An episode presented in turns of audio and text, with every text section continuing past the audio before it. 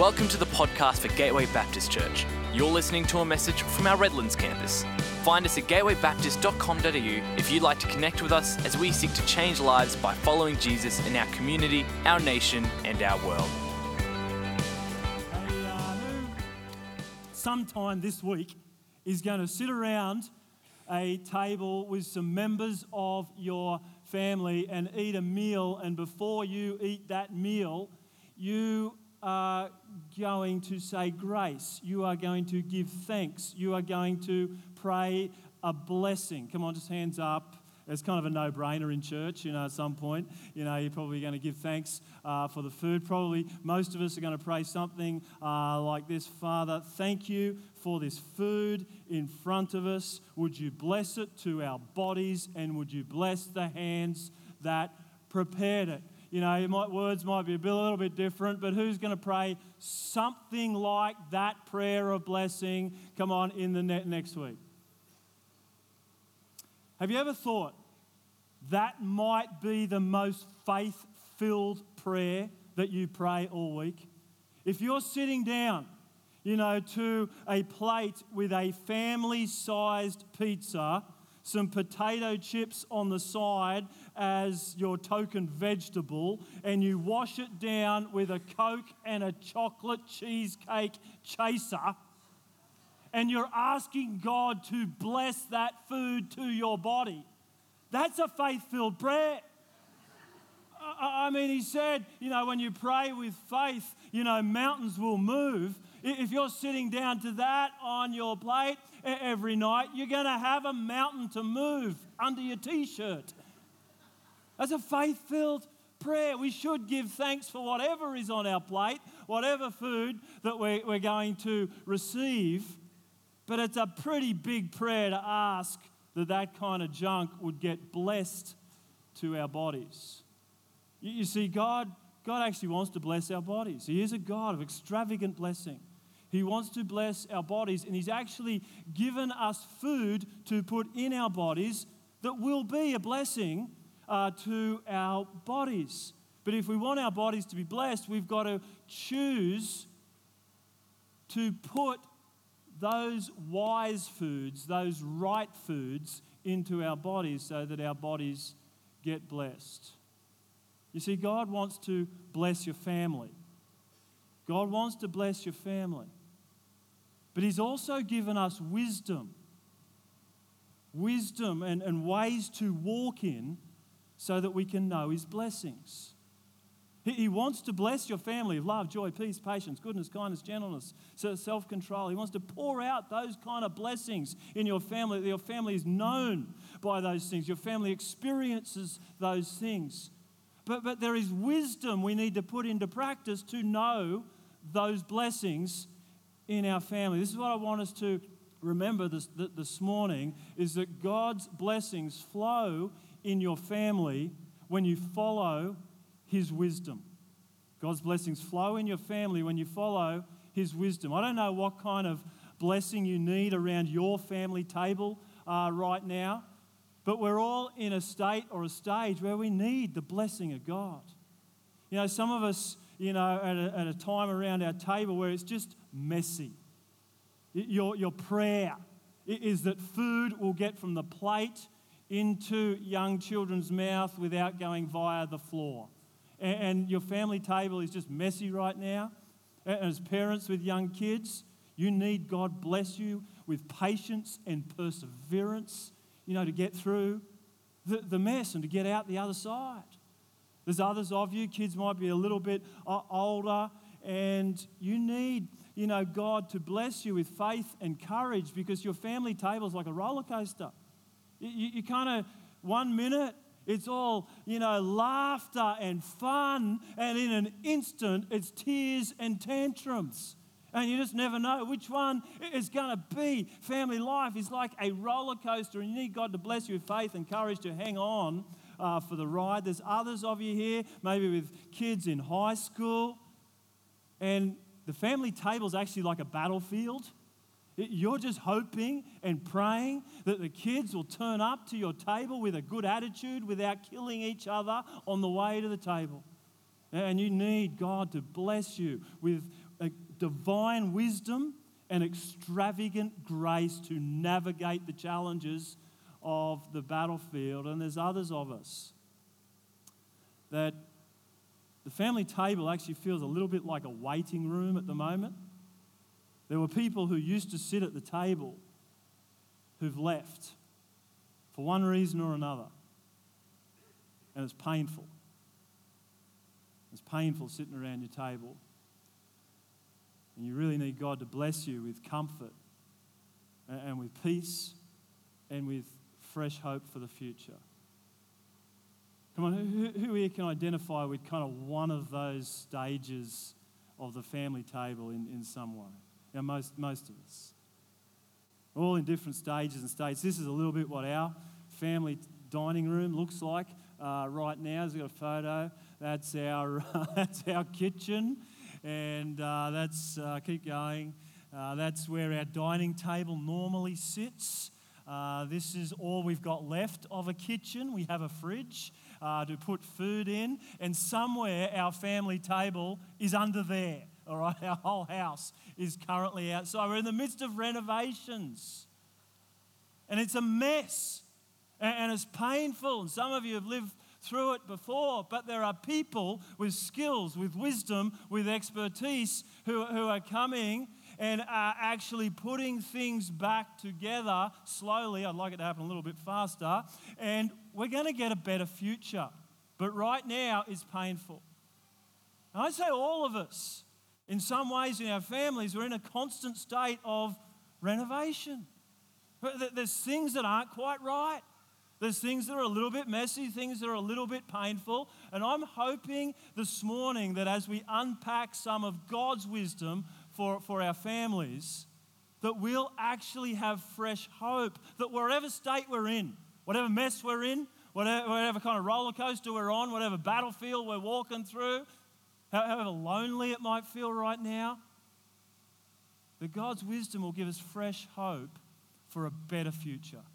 I don't want anyone walking out of here going, I've stuffed this all up. I haven't followed God's wisdom in the past and I'm in a mess and there's no hope for the future. That's not God's heart. I want you to pick up on God's wisdom this morning, because as we follow God's wisdom, God's blessing flows into our family. But I pray that today God gives you hope. We're in a series called Finding the Good Life, and we're looking at this, 80-year-long study from Harvard that says, that success and happiness in life does not come through money, it doesn't come through education, it doesn't come through, the degrees of pleasure and leisure that we have. It comes through relationships. And if you're a follower of Jesus, that's obvious, because Jesus says, what's the most important thing in life? Love God with all your heart and love others in the same way. He knew relationship with God and relationship with one another was the most important thing in life. But Jesus doesn't say a whole lot about the family sitting around the table. He does say that we're to be known by our love, that we're to love each other in such a way that people will know that we're followers of Jesus. But then when the writers to the early church are trying to work out how to love each other in all situations, including the family table, they give some very clear instructions and some godly wisdom to help God's blessings flow into our family. I'm going to read just 4 short, sharp pieces of wisdom to every member around the table today. And then I'm going to unpack it a little bit from other places in Scripture. Some of it is going to be a little bit triggering. Can I ask you today, don't tar and feather me in the next 15 minutes. Wait till I get to the end.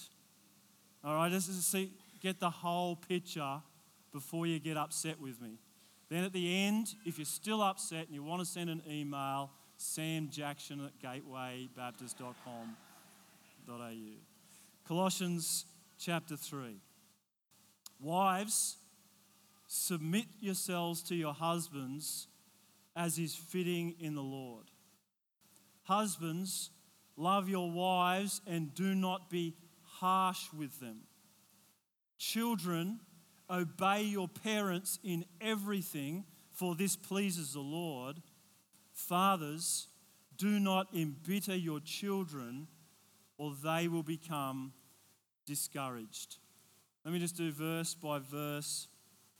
Firstly, wives, submit yourselves to your husbands as is fitting in the Lord.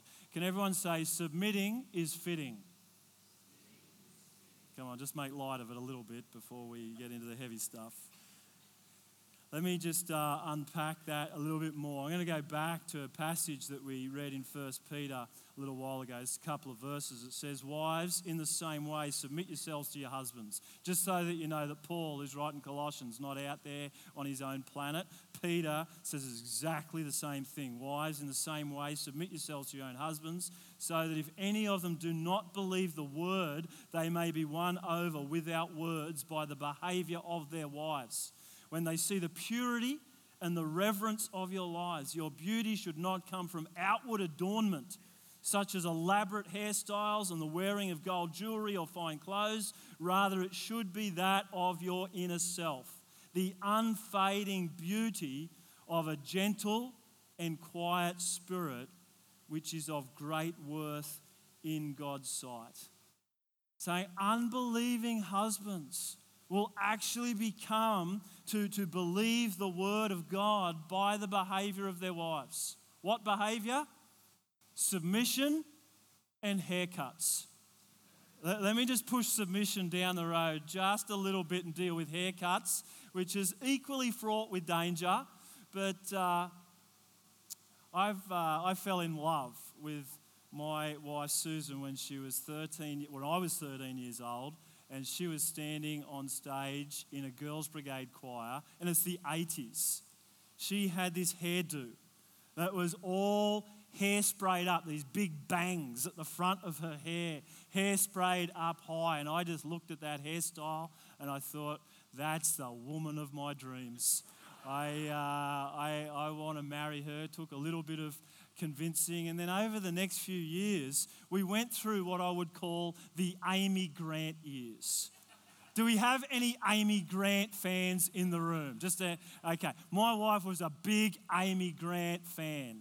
Okay, I reckon she used to walk into the hairdressers with the latest Amy Grant album and just say, can you give me that do? Let me just have a look. This is my In My Father's Eyes years. Next one is Baby. She gets the perm. Even at Christmas time, she got into the Christmas album. And then Unguarded, my hairstyle wasn't too much better. We'll get rid of those. Might have been the mullet years as well. I've always loved my wife's extravagant hairstyles, except for one day I came home and she is sitting at our table and she has got this big baggy hat over her head. And I said, what's wrong? She says, I don't want to talk to you. You just stay here, mind the kids. I've got to get to the hairdressers. It was when we didn't have much money. We're just starting out in ministry. And she decided to bleach her hair herself. I said, just give me one look before you go. And she took the hat off and she fair dinkum looked like a sulphur-crested cockatoo. And she put the hat back on, raced out the door, said, I've got to get the hairdresser to fix it. I don't care how much it costs. And she's hoping no one will see her. She's got dark sunnies on and everything, walks into the hairdresser. And next person to walk in the door is the wife of the chairman of our board of elders of our church. She's sitting there in the corner with the new idea up over her head like this, desperately needing to get her hair fixed. The only time I didn't like my wife's hair. Has any husbands here ever come home and not noticed your wife's new haircut? Hands up. Okay, I'm just letting you know. Peter says it's okay. It's holy. You're not supposed to notice extravagant hairstyles. What you're supposed to notice is a gentle and quiet spirit. A reverence for God. And Susan gave me permission to pick on her hairstyles this morning. In fact, we wrote this message together as we're preaching on families a couple of weeks ago, and we wanted to make sure that we were saying the same things. I have always loved my hair. But Susan, it's true, has always loved Amy Grant. For years, she would sit and just listen to worship music. She'd write it out word by word. She'd get chapters of scripture and just write it out word for word and send it to me. And I wasn't remotely interested. You know, at 19 years of age, I was an immature mess. I couldn't, you know, I kind of had one foot in the world and one foot in the church. And Susan just kept praying for me. She just kept, you know, hanging out with Jesus and letting him transform her heart. We weren't married at the time, but this scripture here has been true in my life. That gentle and quiet spirit, that reverence and worship of God that transformed Susan's heart, helped me to see what God is like. It helped me at 19 surrender my life to Jesus Christ. Can I just encourage all the wives and mums in the room? There is no greater gift that you can give to your kids. There is no greater gift that you can give to your husband than to sit at the feet of Jesus and to let him transform your heart. A gentle and quiet spirit. It might be the only Bible your kids will open. It might be the only Bible your husband will believe. I want to encourage you today. More important than extravagant hairstyles, elaborate clothing, and fine jewelry is to sit at the feet of Jesus and allow him to transform your heart. It then goes on to say, wives, submit yourselves to your husbands. This wasn't new. You need to understand the cultural context of this. This is a patriarchal culture. This is a culture where men had all the rights and women had none. Men pretty much owned their wives as property and could do what they wanted with them. It was normal. All wives submitted to their husbands. But what was happening was that these women, who many had been downtrodden for years, were finding that they'd put their faith in Jesus Christ, they'd heard the message of the gospel, and they found this new strength. They found their new identity and a new freedom in Christ. There was this strength and power within them that they'd never experienced before. And the temptation was to use this new strength, this new freedom, this new identity to tell their husbands to go jam it, Jack. I'm not putting up with this anymore. It's in the Greek. You can look it up. And Paul and Peter say to these women in all different communities, do not use your strength and freedom to shun your husbands, but choose to submit to your husbands. There's something bigger at play here. Now let me just unpack this a little bit further. Jesus' teaching around the value of women and children has transformed our Western society from what it was like in the Roman Empire. His teaching, more than any other teachings of the last 2,000 years, has increased, you know, the value, and it's changed the rights of women and children in our culture. And so I want to say really, really clearly here today, if you're in a relationship where your physical safety is at risk or your emotional well-being is constantly under threat, do not stay. Let me make it really clear. Get out and get help. We've got a great counselling centre here. We'd love to help you. Get out and get help. And if you're a husband that is treating your wife in the way that I've just described, get out and get help. There's no place for it in the church. It's not what Peter and Paul are both saying when they say, wives, submit to your husbands. But what they are saying is, wives, look for ways to please your husband. Look for ways to serve your husband. Don't tar and feather me yet, but choose to put their needs before your own.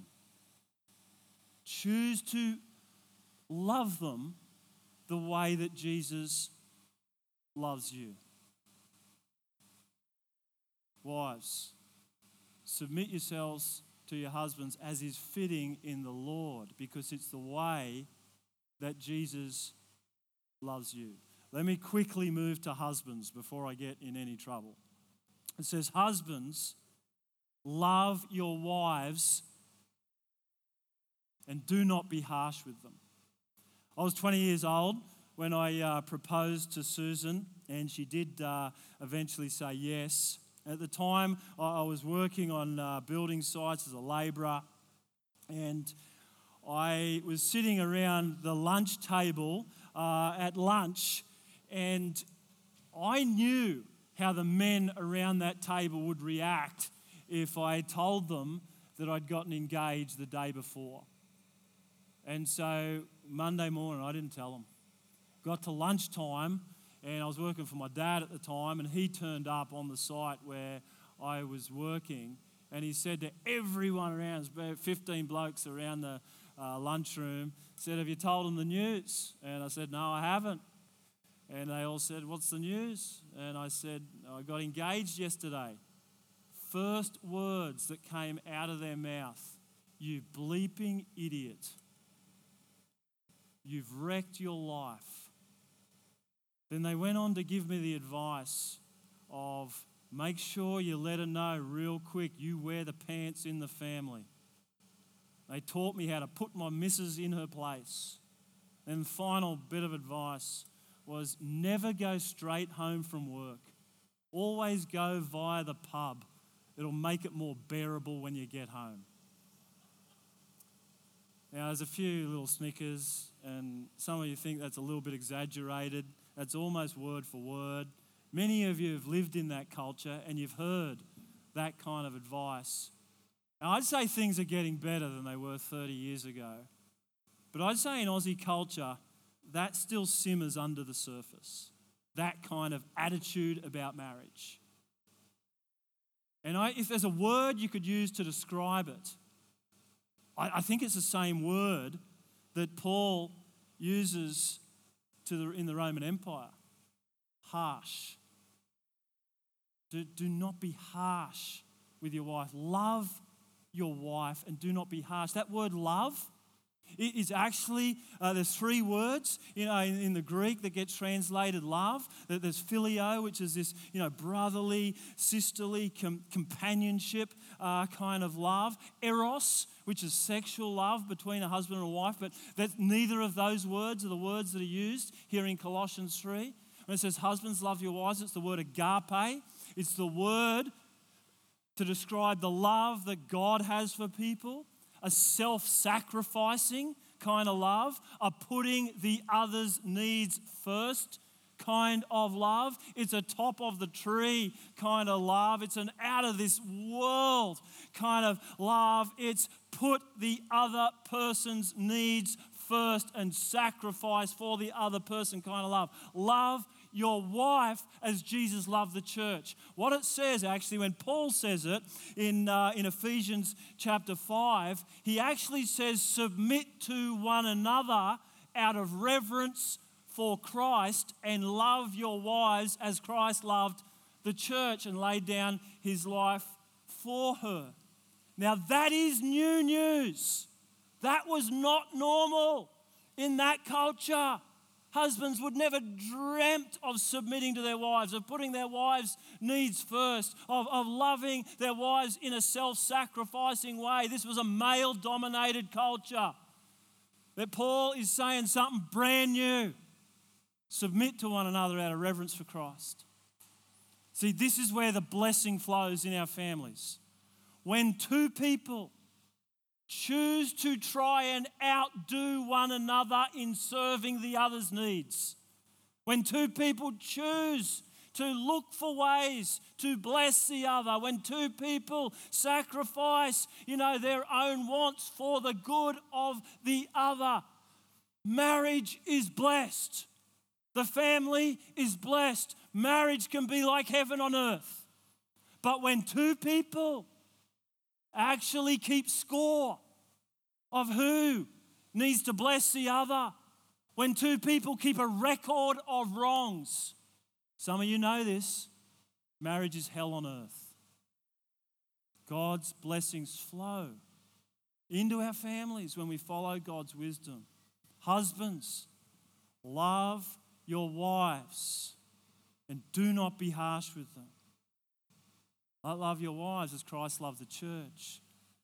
I've done lots of weddings. I don't do too many anymore, but every single wedding I've done, I get the husband to look at his new bride and say, I want you to take a good look at her today. God loves her extravagantly, and God has given you the privilege of loving her for the rest of your life. Love her in the same way. Love her extravagantly. Choose to put her needs before your own. Wives, submit yourselves to your husbands as is fitting in the Lord. Husbands, love your wives and never be harsh with them.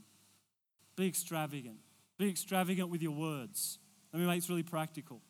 Husbands, some of you need to go home and write a love letter to your wife that you haven't done for a long time. Be extravagant with your words. Be extravagant with your time. Look at your calendar, look at all the work and hobbies and other things that fill it up, and look at it and go, am I being extravagant with my time, with my wife?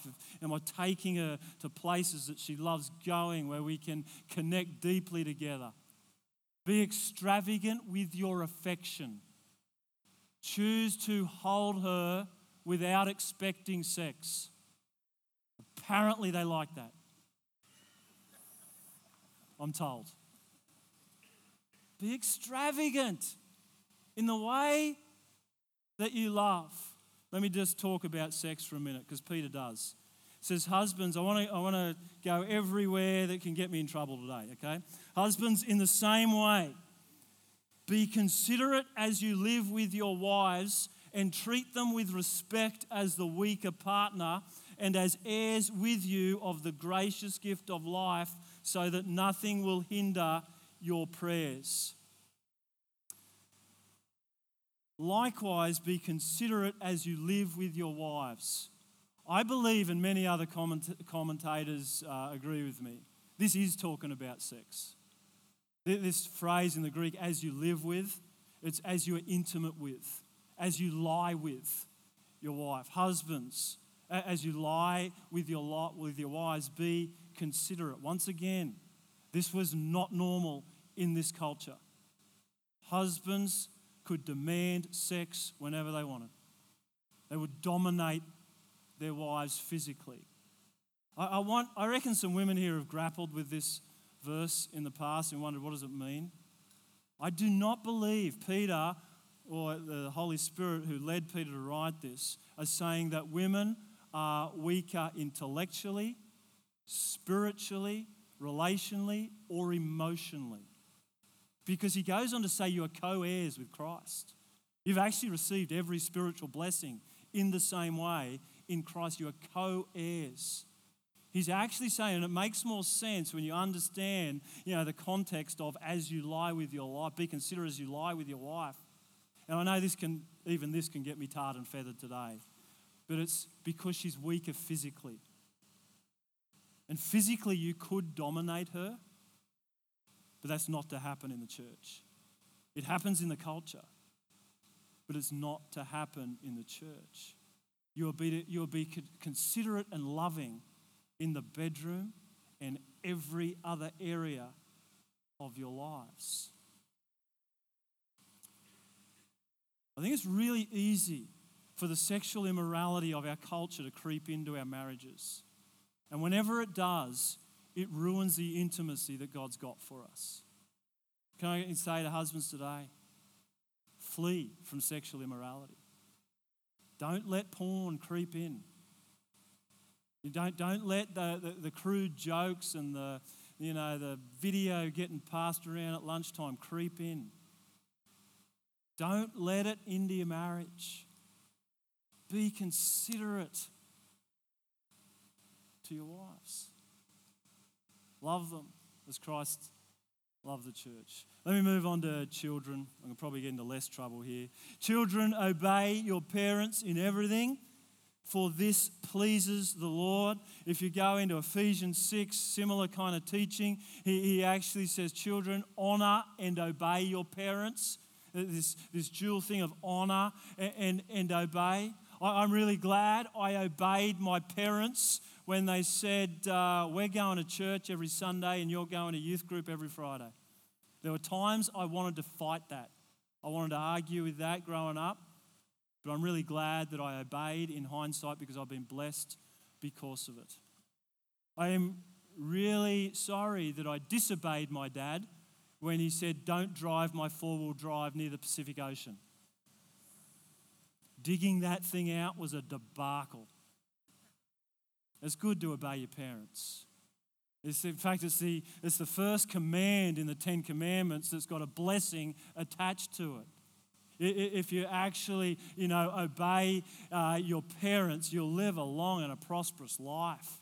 You will be blessed. In fact, let me just rewind just 2 minutes. I forgot to say there is a blessing to husbands as you love your wives extravagantly. It says if you do it, nothing will hinder your prayers. How much does God love your wife?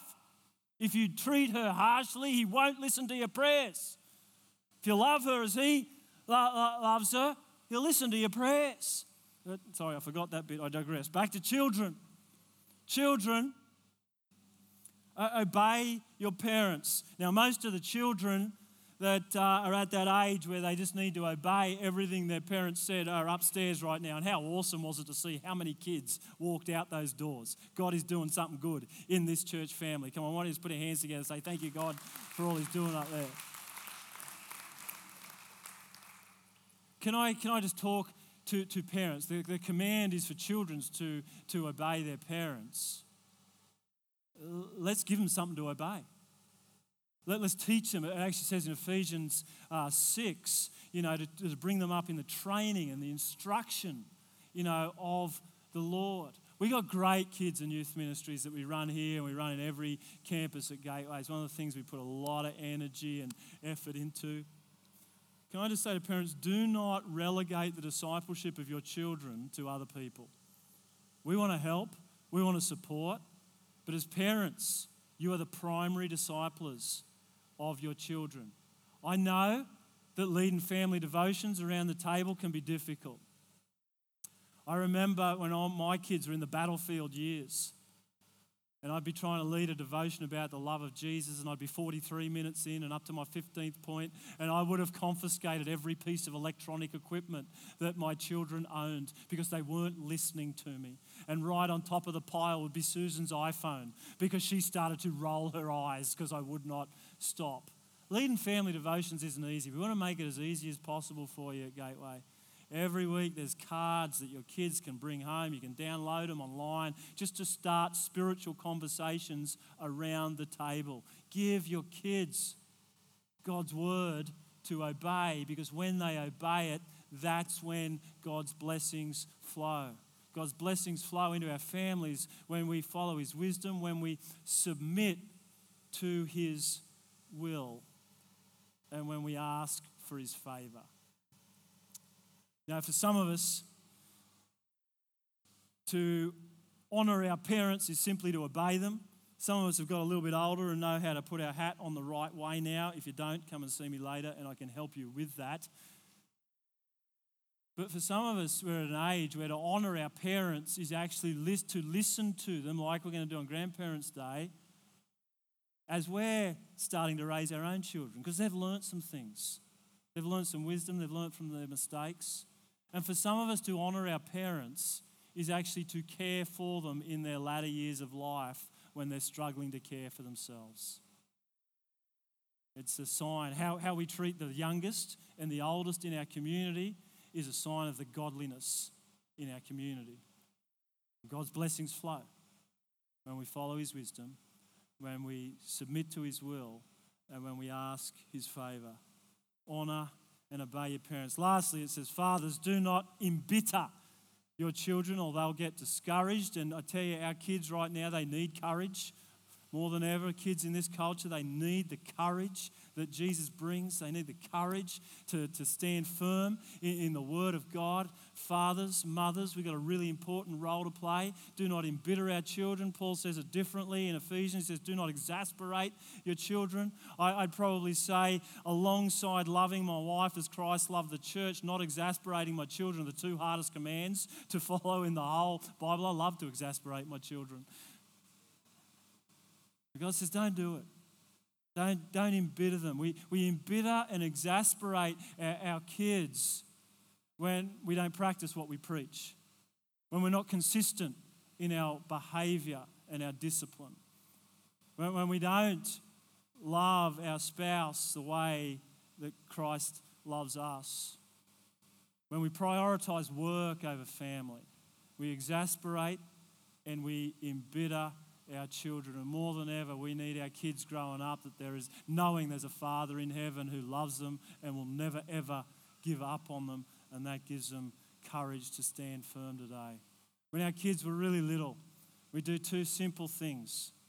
I would pray over the kids, a simple prayer that I prayed almost the same every night. I just go into their bed, I put my hand on their head, and I just say, Father, would Joey, Bronte, Caitlin, Jess know every day of their lives that you're a God who loves them, has extravagant grace for them, sent your Son to die for them. God, would they wake up in the morning knowing that you love them and you'll never stop loving them. May that be the thing that marks their lives and they know every day of their lives. I pray that simple prayer, not rocket science, every night, night after night. Susan would go in and she would sing that old song, Jesus Loves Me, This I Know, for the Bible Tells Me So. I remember the first time Susan was away somewhere and the kids said, Dad, we need you to sing the song. And I started singing and they laughed so hard they wet their beds. It wasn't helpful. You got to know your role, all right? Find your way. Just find your way to speak the love and extravagant grace of God over your kids and do it regularly because they need courage. They need courage. None of us will ever get this right all the time. We all make mistakes. We're all in a state of renovation. In fact, in the battlefield years, sitting in our dining room, stuck on the wall for about 6 years, was this verse in Colossians that says, bear with each other and forgive one another if any of you has a grievance against someone. Forgive as the Lord forgave you, and over all these virtues put on love, which binds them all together in perfect unity. Bear with one another because we're going to make mistakes. Persevere, choose to keep loving one another, choose to keep forgiving one another, even when it doesn't seem fair. Choose to love. Even when you're not feeling it, choose to love, because love binds us together in unity and God's blessing flows in our family. God's blessing flows in our family when we follow His wisdom, when we submit to His will, even when we don't feel like it, and when we ask for His favour. There was a prayer that got prayed around every family table in Israel for hundreds of years, and I'm sure is still being prayed today. Every Friday night, as they prepared for their Sabbath, a father at the end of the week would put his hands on every member of the family and pray this ancient blessing. May the Lord bless you and keep you. May the Lord make His face shine upon you and give you peace.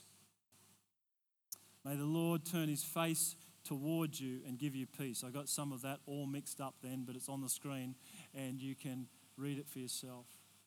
These were ordinary families, families that had argued over the remote, trying to work out how to pay the bills, families that had got on one another's nerves, families that had argued together.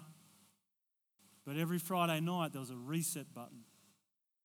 And they'd be reminded that there was a God in heaven who wanted to bless them.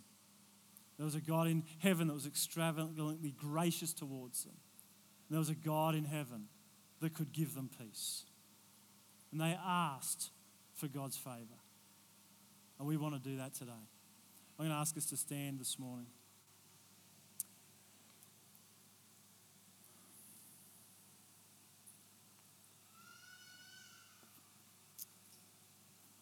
We're all in a state of renovation. We all need God to bless our families with something. Some of us here today are crying out for healing in your family. Some of you need fresh hope for the future. That as I put into practice God's wisdom, as I choose to submit to His will and ask for His favor, that God can actually build a better future. He can build a better future. Whatever state or stage you're in right now, what I'd like to do as we finish is just take a bit of time to pray a blessing and to sing a blessing over your family. If you're here today, you might be here on your own, your family are elsewhere, or you're in that waiting room right now and it's a little lonely. We'd love to pray a blessing over your family, whatever role you play as brother and sister, aunt and uncle, whatever your family looks like into the future. If you're thinking all that stuff, I spoke about marriage, before, it's not really for me because I'm single. Can I encourage you just to pick one thing up? If you ever are looking for a spouse, look for someone who has submitted their life to Christ the way that you have, and look for someone who lives and loves in a way that you'd like to submit your life to them, because that's how you'll be blessed. If you're single here today, we'd love to pray a blessing over your family. If you're here as a couple or as a whole family, we'd love to pray a blessing over your family. The team are going to sing this ancient blessing from Numbers chapter 6 that I got wrong before. They're going to sing it over you right. And I'm going to pray it over us. Our prayer team is going to come and gather around you and just pray a blessing over you. Come on, don't. They're going to start singing, but don't wait for them to sing. You just want to put in practice some wisdom today. And you want God, you want to ask for His favor, ask for His blessing. Just come to the front now. Come on, whatever state or stage or family you're in, just begin to walk to the front and say, God, would you bless my family? Come on, don't wait. No one's eyes need to be closed. Don't wait for a moment, just come.